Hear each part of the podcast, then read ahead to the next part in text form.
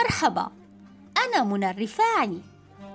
من فرط التعب قد نرتمي في أحضان من لا نثق بمقدرتهم على الوقوف وبدلا من أن نسقط نحافظ على توازننا من جديد لنجد أنفسنا أننا نحمل أثقالا مضاعفة.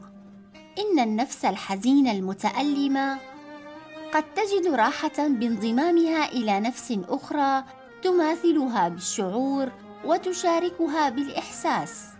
فرابطة الحزن أقوى في النفوس من روابط الغبطة والسرور.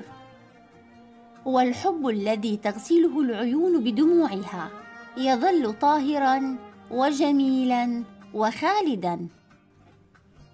كانت صديقتي أم صالح تحكي لي همومها ومسؤولياتها وتعنيف زوجها وقسوته عليها وكيف أن كل شيء يتوقف بالبيت إن لم تكن موجودة.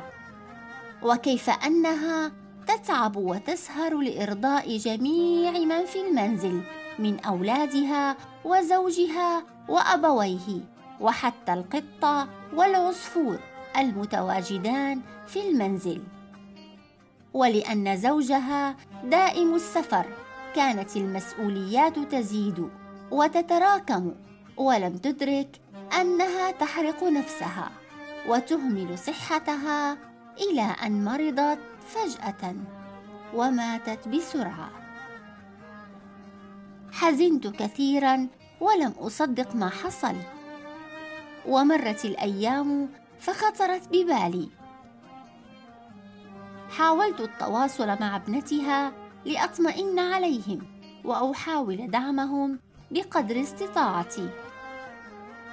فاجأتني ابنتها حيث قالت إن والدها قد نقل أعماله واستقر بالبلدة وأنه يخرج مع أصدقائه للرياضة والنزهة.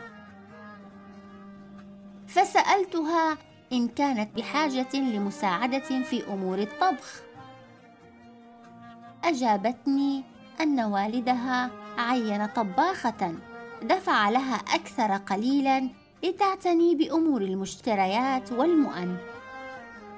وعندما استفسرت عمن يرعى جديها أخبرتني أنه قد تم تعيين ممرض بدوام كامل لجديها المسنين. بالكاد تمكنت من قول بضع جمل وأغلقنا المكالمة. غمرت الدموع عيني. بقيت صديقتي في أفكاري. لقد فاتها الكثير من اللقاءات والمناسبات بسبب مسؤوليات البيت. كما فاتها زفاف بنات أختها لانشغالها برعاية حماتها. فاتها الاهتمام بصحتها والتفكير بنفسها لأنها منشغلة بالطبخ والغسيل وتربية الأطفال والسهر للعناية بكل من في المنزل وتدبير شؤون حياتهم. وكانت تظن أنهم لا يستطيعون ذلك بدونها. وقد تحملت عنف زوجها واتهامه لها بالتقصير وتنصله من المسؤولية بحجة سفره الدائم. ها هو قد استقر الآن. بعد موتها. كانت تبحث دائما عن بعض التقدير الذي لم تحصل عليه ابدا. اليوم أشعر برغبة في إخبارها. لا تتوقف الحياة على أحد يا أم صالح.